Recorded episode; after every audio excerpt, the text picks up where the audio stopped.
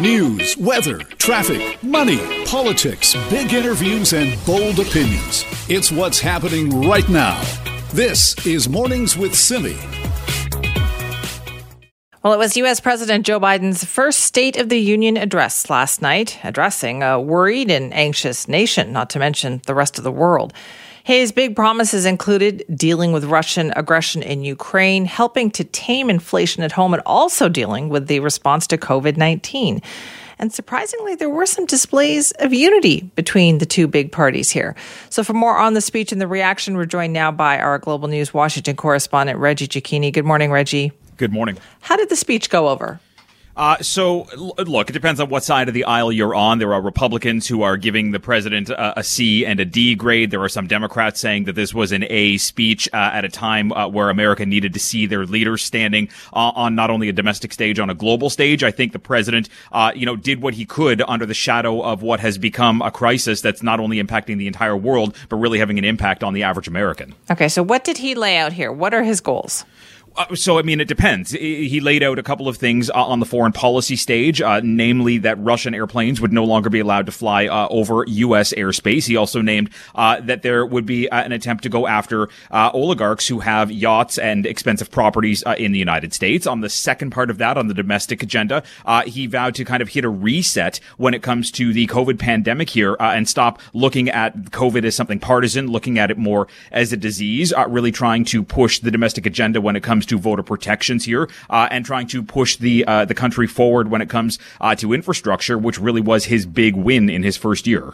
Right. Okay. So we talked a lot about that. Um, he talked about unity as well. That would seem to be a big theme. Yeah, and I mean, look, this is a country that's been divided uh, for more than four years now, at least when it comes to uh, politics, but. You know, unity was a big moment, especially in the first twelve minutes of this speech last night when he was talking about the United States response to what has become an increasingly aggressive um, push by the Kremlin. Uh, you noticed time and time again, the entire room stood up to uh, to lend applause to what President Biden was saying. This is something we really haven't seen over the last year, where you have Republicans taking to the floor uh, to, to give credit to something that President Biden uh, is doing. He's trying to build on that unity by saying, look, we can do things as a country together. The problem is that's foreign policy. On the domestic agenda, not only does he have uh, you know fractures within the Republican Party, there was also some dem- uh, some rather democratic criticism to how President Biden was addressing certain or not addressing certain issues last night as well. So he's trying to be that unifying president. It's just really difficult. Yeah, he certainly seemed to be sending a message to the Uh, to the part of the wing of his party as well when he said the message is not to defund the police. The message is to fund the police.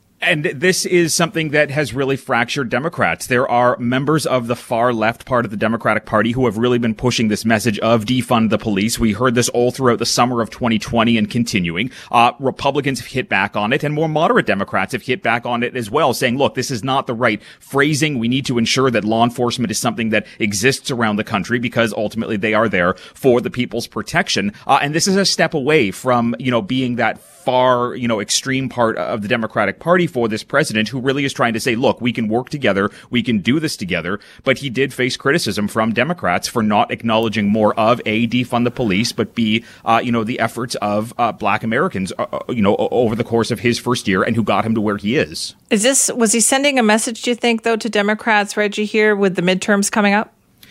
It's possible. I mean, look, Republicans are poised to, to regain control by the end of the year. Uh, and the president is saying, look, we need to get our messaging o- online here, because if we don't, we run the risk of not only losing out on what you might want to see me do as, as, you know, progressive parts of the Democratic Party. We may run out of an ability to do anything because Republicans will stand in the way. Uh, you know, he's trying to build up that, look, Republicans are fractured. They can't get their messaging online. We have a few months left. We need to try to stand together. Right. So when it came to the issue, though, of dealing with Ukraine and Russian aggression, it certainly seemed like there was unity on that issue. Absolutely there was, and top Senate Republicans, including Mitch McConnell, have come out in the last twenty-four hours to signal that they are standing in support of how President Biden uh, is moving forward, because we have to remember a, a lot of the, the, the you know, the, the, the members of the Republican Party are on the older age uh, spectrum here, uh, and they've seen President Biden in action for decades. They understand that he is the statesman-like person who is able to try and put foreign policy into action here, uh, and pushing back on, on Vladimir Putin, putting these sanctions in place, trying to relay relay that back to Americans to say, look, it'll be a short-term pain, but the long-term gain is going to be democracy through Ukraine, and to push back on the Kremlin. Uh, this is why he was receiving such broad support from the entire room last night. Right. And so also closing Russian, closing the airspace uh, above the United States to uh, Russian aircraft. That's something Canada did, uh, you know, days ago. And now they're they're going to be doing the same. Absolutely. Following in line or falling in line, rather, with uh, the allies in Canada and across Europe, making it more difficult for uh, the average Russian to be able to move about, but also making it that much more difficult for the Russian oligarchs to be able to move about. We're at a point right now where the Russian delegation to the United Nations can't even get back to New York because there simply isn't airspace for them uh, to be able to fly over. So this is that point of saying, uh, look, Russia, you're in the position that you're in because you put yourself here. That is why we heard the president last night open up with his speech saying Russia is more isolated than it's ever been. Yeah. Any surprises, do you think, in that speech? I think that, you know, it, it's hard uh, to, to look at what surprises may have been there or may have been missed. And that's because there is such a shadow hanging over top of what is supposed to be an opportunity to give a domestic speech. When you take eleven minutes out and you put that towards foreign policy, it doesn't let you focus on things that you may want to focus on without having the speech drag on uh, for several hours. I think the fact that he used uh, the bully pulpit here to talk to Americans, but also to bring in a global audience, really showed that Joe Biden is trying to become the wartime president to say, look, we are dealing with crises at home right now. We are dealing with crises abroad. We need to stand together uh, and work together, and bickering with each other and fighting with each other is only going to potentially make things worse. Mm-hmm. All right. We'll see what happens. Reggie, thank you. Thank you. Reggie Giacchini, our Global News Washington correspondent. Another interesting line in that speech last night where President Biden made it clear. He said, quote, our forces are not going to fight or not going to Europe to fight in Ukraine, but to defend our NATO allies in the event that Putin decides to keep moving west, end quote. So clearly drawing the line there that there will not be military involvement unless things go further than they already have, sending that signal for sure. But as uh, Reggie was pointing out, lots of unity on the issue of dealing with Ukraine right now, that's for sure. This is Mornings with Simi. We've been talking a lot recently about the issue of crime, particularly in Vancouver. And it's why I think there's so much interest in this virtual forum on public safety that is going to be happening tomorrow. It's being organized by Vancouver City Councillor Sarah Kirby-Young, Rebecca Bly, and Lisa Dominato. And they said they're doing this because they want to hear from residents who are concerned about crime in their neighborhoods. And they said that it was the news that about sixty assaults happened over the Family Day weekend, a third of them being strange attacks, that made them want to kind of kick this off and get this conversation started. And of course, in the last couple of days, we've also talked extensively about what happened in the Fairview neighborhood of Vancouver over the weekend. That was Saturday afternoon, where in the span of a short period of time, something like five people were attacked. And Vancouver police have said they do believe that there were mental health issues involved in that. So when speaking on the Jill Bennett Show then, Councillor Kirby-Young had this to say about what kind of approach should be taken regarding crime and mental health support. I think to your point around this case, it was a mental health issue. We're hearing that loud and clear. We have a huge gap, I think, in my opinion, in terms of mental health services. Um, we have a real gap in terms of supportive housing. But what I'm hearing loud and clear is that the public doesn't feel safe, and we can't, it's not an, an either or, public safety or investing more in mental health support. It's both. Okay, so that's Councillor Sarah Kirby-Young at this forum.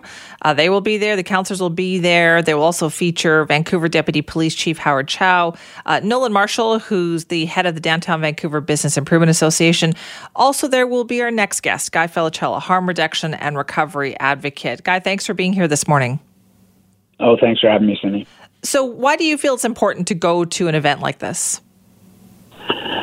Well, I, I just think from, you know, my experience and and perspective on things is that, um, you know, they'll probably differ from what, you know, the usual um, people believe that, you know, more enforcement and, um, you know, locking people up and um, and just how how that hasn't worked and how it will continue to not work if we continue to keep going down the same path. I mean, you know, people are struggling. And if you think about it, you know, sometimes um, people do things as a call for help. You know, imagine if you go to a facility three times in a day trying to ask for support or help and you get turned away.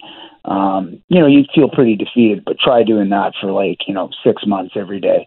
Um, it can, you know, make you get to a breaking point um, where you do things that are really out of character. Is that what you think is happening on the streets? I think there's a lot to go with it. I also think, you know, also, you know, lack of housing, nowhere to go. And then on top of it, as well, is the illicit drug supply is, is definitely making people act out of character. I mean, you know, contaminated with benzodiazepines. Um, that withdrawal in itself is just extremely challenging. You know, even in my own journey, I, I, I did a lot of things I look back and, and have regrets regrets for, but, you know, never my intent was to hurt anybody. Um, but obviously that did happen as well. And so I think, you know, the same thing's happening today. So if we want to, you know, make sure these kinds of incidents don't happen anymore, then Guy, what do we need to do? Well, you know, I, I mean, definitely, you, you know, when you're homeless, sleep dep- deprived, using substances, can't sleep on the street, that that's just a whole new ball ball game of like trauma um, and frustration. And so I think that's what you're seeing is I, th- I think you're seeing people acting out because they are frustrated with the system. And just like Sarah was saying, we don't have any housing. We don't have any supports. Our best supports are, you know, let's throw them in prison or let's throw them in a in a mental institution, um, you know, where you're locked up. You know, our best support for mental health in the prison system is, is lock them up in solitary confinement. I mean, how is that supporting somebody? And then they get out. And it's back to the exact same thing. I mean, we just don't do a good job at changing things. And so we really have to give people, I think, supportive housing that has proper supports and outreach workers and case management teams. You know, in my own life, I remember a, a judge finally just said, you know what, putting this guy in jail has not done anything. And they, they put me in a, a community program in the downtown east side that really helped me. But the first thing was first is that they managed to get me housing, which really kind of stabilized my life uh, to some extent, a lot better than what it was when I was homeless. And that's what we need to do. Right. It sounds like it will be a lot of things that help, and it will be incremental. I think people want to see a difference, right? Like, oh, we're going to do one thing, it's going to help right away. But that is that's not realistic. Yeah, not at all. I mean, this is going to, listen, we're really mu- pretty much undoing like, you know, forty, fifty years of damage. Um, and that's going to take time. But, you know, I definitely think there's a lot of challenge. And, and one especially is that, you know, people aren't, um, especially people who are struggling, they're not even diagnosed, or maybe they were diagnosed with something that's not going on in their life, or undiagnosed. And then, you know, using substances, especially the illicit substances, Um, that just adds another layer to frustration for people as well. And so it's just, it's a really challenging time. And, and listen, like, you know, I, I feel for not only the, the people that are being impacted, but also mm-hmm. the, the person that's um, impacted as well. You, you talked about the kind of poison drug supply out there, Guy. What kind of an impact is that having? Like, what, how is that changing people's behavior? Well, it's just making people extremely desperate. Um, when you're in withdrawal from uh, these, uh, you know, uh, benzos, especially benzos, uh, I mean, literally, it feels like you're on fire. You'll do anything. You'll you'll have to do anything to get to alleviate that pain, and um, there there really is no support for that. And so, you know, to get access or to have uh, a safer supply would really give people that opportunity. So they wouldn't be, listen, I'm not saying it's going to remove people uh, completely from the illicit drug supply, but what it will do is provide people who are in withdrawal a place to go so that they could get out of withdrawal without acting out of character and having to do things out of desperation to get um, their next fix or whatever. Okay, so do you think forums like this are useful? Well, I mean, yeah, I always think awareness is good. It just depends on how it's going to go. I mean, I, I talk, I like to, you know, I don't want to talk to people that get it. I'd rather talk to people that don't get it. And so, you know, I, I think you can give a, a perspective or an understanding from a different point of view that does make people think. Because honestly, if you think that, you know, we're going to, you know, put more money into police and give them more powers to, to change things, they're not going to change anything. And you have to remember, too, um, police don't um, prevent crime. They show up after a crime's committed. So you have to think about all these things that we're doing and really have to look at, like, making a difference and changing that. All right, Guy, thanks so much for your time. No, thanks, Amy. Have a great day. This is Mornings with Simi.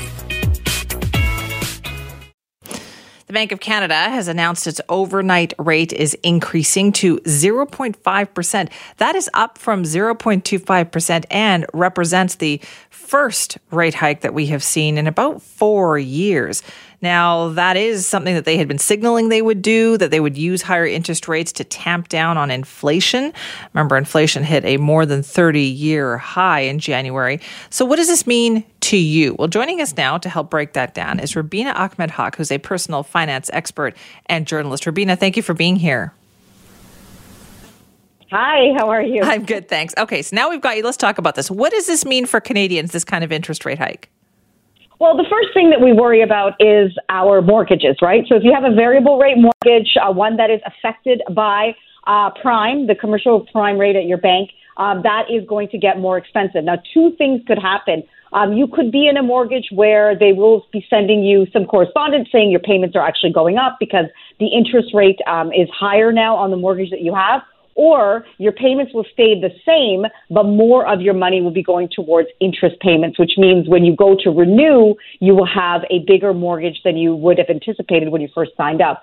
Um, so it's good to know what kind of variable rate mortgage you are in, are in, because there are different types. Uh, but it does mean that more of your money is now going towards uh, paying uh, interest rather than principal. And so that means it'll take longer for you to pay it off. Right. So do you think a lot of people were using that variable interest rate? Because, I mean, I remember thinking, listen, I'm going to lock in for as long as I possibly can because these, these rates can't last forever. Yeah, I mean, variable rates historically have saved Canadians money, um, especially in the last twenty years where we've seen rates uh, pretty much at rock bottom uh, for, for, for, for uh, those who are borrowing to buy a house. Now, when you do go for a fixed rate, um, you do pay a higher interest rate immediately compared to that variable rate. So a lot of Canadians, even if they could afford to pay that fixed rate, don't want to pay more towards interest and will go for that variable rate option. Now, what I've always been saying is that if you go for variable, um, up your payments, take advantage of the fact that you are paying less interest on that loan. And when rates do rise, it's a smaller amount of loan uh, that the that your that rate will, that that will be affected by that rate going up, and so you won't feel it as much when it comes to interest payments. Right. So, Rubina, then if people are hearing this news today, what should they do? Should they be calling their bank? Should they call their finance person? Like, what should they be doing? Yeah, I mean, if you are worried about your ability to pay your mortgage, I absolutely would be calling uh, your your your bank and saying, you know, uh, how is this going to affect my payments? I'm already struggling to make uh, payments on the current mortgage that I have. They may be able to give you some solutions as to how you can manage your mortgage payments going further. The one thing that to note is that the Bank of Canada now is on uh, a trajectory where they want to continue to raise rates. Inflation, as you know, is at five point one percent. That's the latest numbers. Um, in some cases, for example, grocery costs have gone up double digits for Canadians, things like meat and dairy. Uh, these are staples that Canadians buy that have become increasingly more expensive. And so they're trying to tamper that by raising interest rates. And so there are six more opportunities for the bank to raise rates this year. And so, you know, when you're speaking to your uh, mortgage specialist about your, your ability to pay your mortgage down, also be doing your own stress test to see um, it, could you afford that mortgage if rates were a percentage point higher than they are um, even right now. That's good advice. All right, Rubina, thank you. Thank you for having me. Rubina Ahmed-Haq is a personal finance expert and journalist talking about the impact on all of us of this Bank of Canada interest rate hike that just happened about half an hour ago. So they raised it twenty-five basis points. And that means that from their floor of zero point two five percent, it's being raised to zero point five percent. So yes, if you have a variable interest rate mortgage, that is something you will need to talk to your bank about because it's going to start to impact people. If you want to weigh in, send me at C K N W dot com. This is Mornings with Simi. Like many other people, I have thought in the last couple of weeks, what can I do to support the people of Ukraine? I looked for some local Ukrainian businesses and thought, hey, I can eat at some Ukrainian restaurants. Well, turns out a lot of people have had that response and that reaction. Sergey and Iryna Karpenko moved here from Ukraine in twenty twelve, and they opened Kozak Eatery. It was popular before all of this even started. They had three locations, and now Well, now it is crazy busy. So let's find out more about that. Joining us now is Sergey Kuznetsov, who's the director of Kozak Ukrainian Eatery. Sergey, thank you very much for joining us. My pleasure. How busy is it right now at the different restaurants? How busy it is? Uh, it's, it's fairly busy. It's fairly busy. I'm grateful that people uh, come and show their support, and uh, at least, at least, you know, uh, we can share the actual uh, situation in Ukraine with them, so uh, more and more people would know what's going on in Ukraine. Is that what people are saying, Sergey, when they come to the restaurant? Is it because they sought out the restaurant because of what is happening in Ukraine?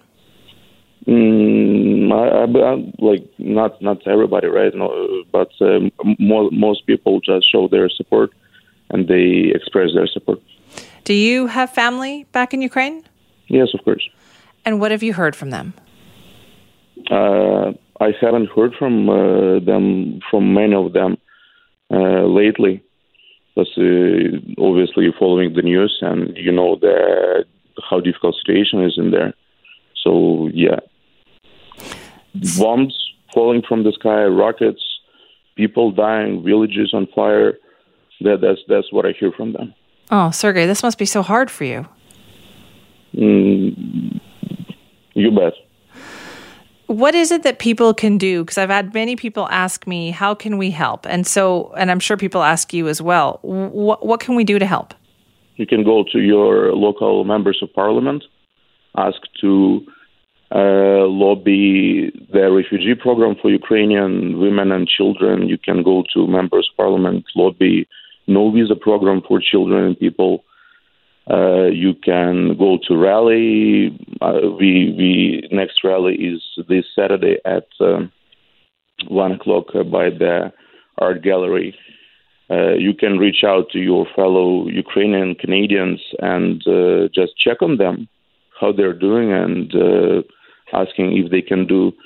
I mean, if just ask them how they're doing. It, it works a lot, trust me. And uh, then this message uh, gets sort of passed along or communicated uh, to Ukraine as well. What would you like people to know about Ukraine? I want to know that uh, we're, we've been fighting for our independence since a long time ago, since uh, as long as, as Ukraine exists, and this is more than one and a half uh, thousand years ago. So we've been constantly fighting for the independence, and we keep fighting, and we will be fighting, and uh, I'm sure that we will win this war. And uh, even though this situation is so tragic and uh, difficult, uh, we will find uh, a way to win, and it will lead to better um, future for globally, not only for Ukraine, not only for Eastern Europe. I guess it's the time to Uh, shake things up in Eastern Ukraine. It's time to change uh, the political vibes, and uh, hopefully it will lead to, to the better future in Russia itself uh, and uh, collapse of Putin regime.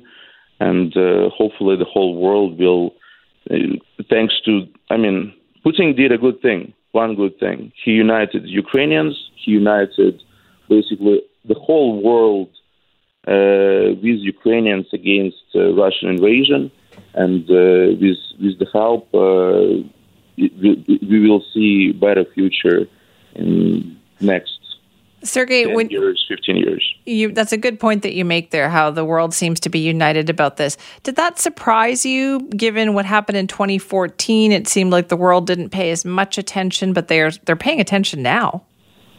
Yeah, I believe uh, the world now paying attention, because in two thousand fourteen it did look like local, uh, local war, like local situation, and uh, most countries did not think that uh, Putin has such a evil agenda and such a elusive mind, if that's the right word to use. Uh, that now basically everybody is aware that nobody knows what what he's going to do next, right? Mm-hmm. Where he will go next? Is it Baltic uh, Baltic countries? Is it Poland? Is it where? raised a nuclear bomb on Canada and the United States. That's why everybody now united, because uh, it's it's it's never local.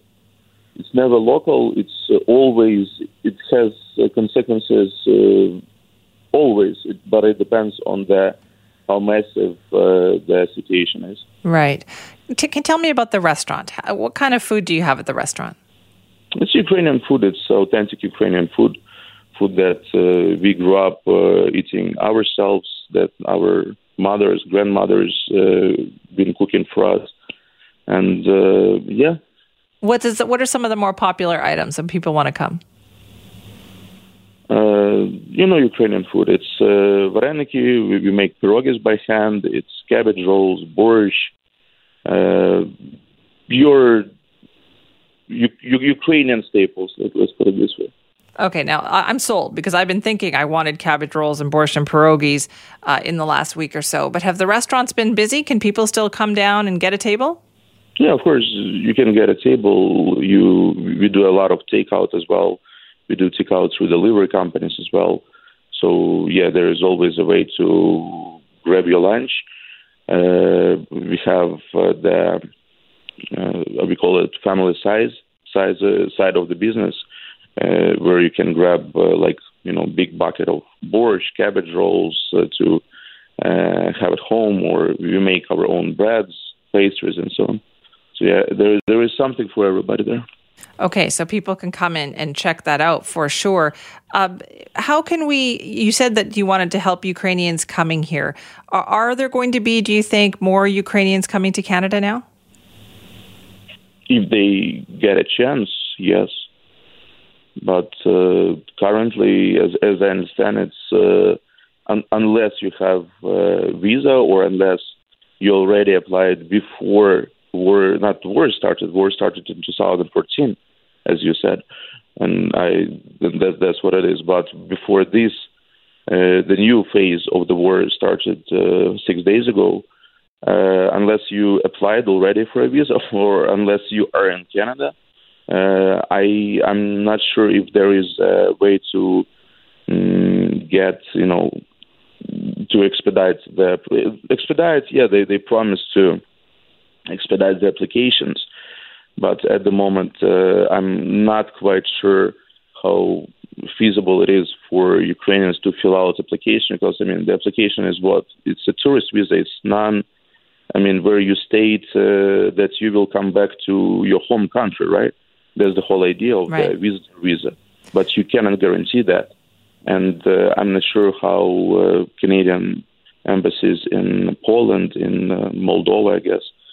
Uh, in other countries uh, see the situation, and to make it clear and without uh, having people, you know, uh, lie in their applications, there should be a clear way to go to Canada. And even, even uh, I mean, for example, we are here. We can support our relatives. They can live in our house. We can we have food to feed them, right, and stuff. So, I right. mean, it's not, it's not, it's not asking for any financial support right. or housing or anything. If you have relatives in Canada, you should be allowed to join them uh, using some sort of express entry um, right. process.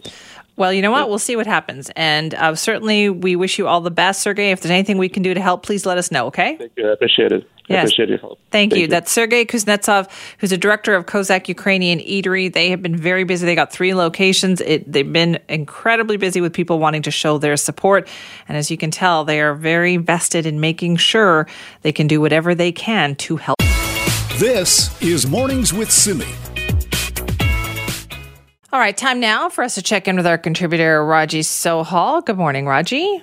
Good morning, Simi. Yes, I've been checking in with the Ukrainian community here and uh, looking at what kind of organizing they're doing right now. They're still demonstrating. There's lots of petitions and online activism. Uh, they're calling for us to put pressure on our political leaders uh, to do more in Ukraine, and also along the lines of refugees, a lot of pressure to uh, welcome people more easily and cut some of the red tape around visas, make things move faster. And they want folks to show their support again this Sunday at the Jackpool Plaza. Their fundraising efforts are going full tilt. I talked to Iryna Shyroka, the president of Ukrainian Congress of Canada. She told me they are getting, this was very interesting to me, tons, tons of inquiries into uh, how to join the Foreign Legion because people want to help in that effort. And she said they've also been getting nonstop offers for accommodation from Vancouverites and people throughout Metro Vancouver. And I asked Iryna, who is offering to open up their homes to refugees?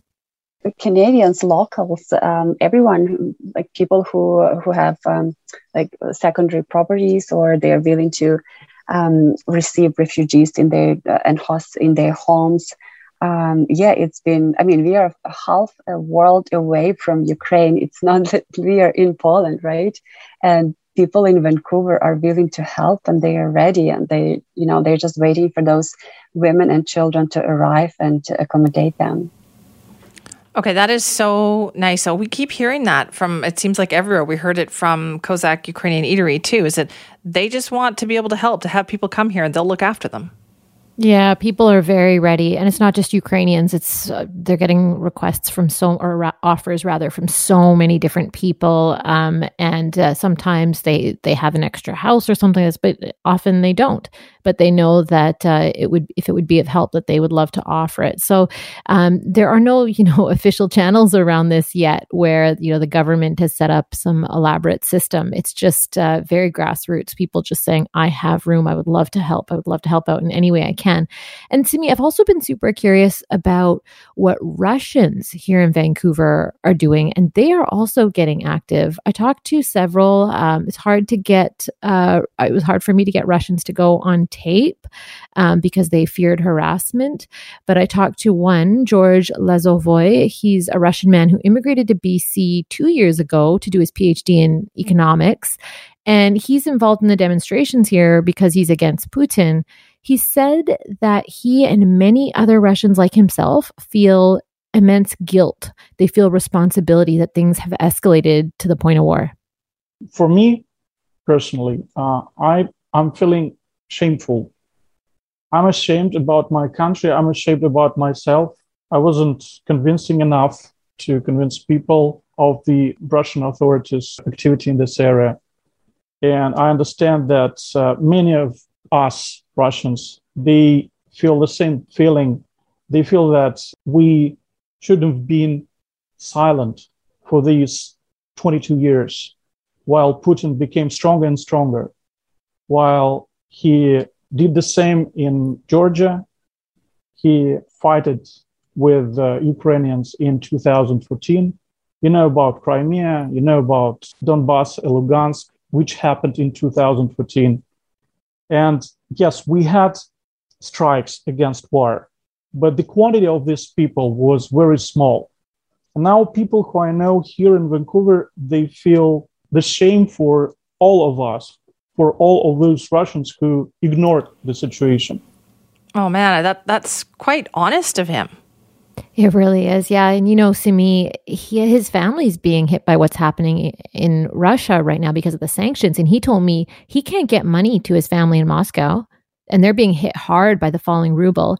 He said something I've read other Russians say too, which is that inflation and losing access to banks is a reasonable price for Russians to pay in order for Ukrainians to have their independence. We can't, for instance, send money to our relatives to Russia, since Russian banks sanctioned, and they're ready for that. They think, for instance, I had the conversation with a couple of uh, Russian people here in Vancouver. They say that they're ready for that because they they think this is very reasonable, and we need to have these sanctions against uh, Russian authorities, banks, uh, financial systems, because this is the ways how to stop the situation. This is not easy to them. This is not easy to them. But those people who understand the, the responsibility for that war as Russians, they're ready for that. It sounds like even in Russia, this is quite a dividing thing, right? Because I know there's a lot of um, misinformation. There's a lot of propaganda in Russia where they're being told one thing and then they're kind of hearing something else.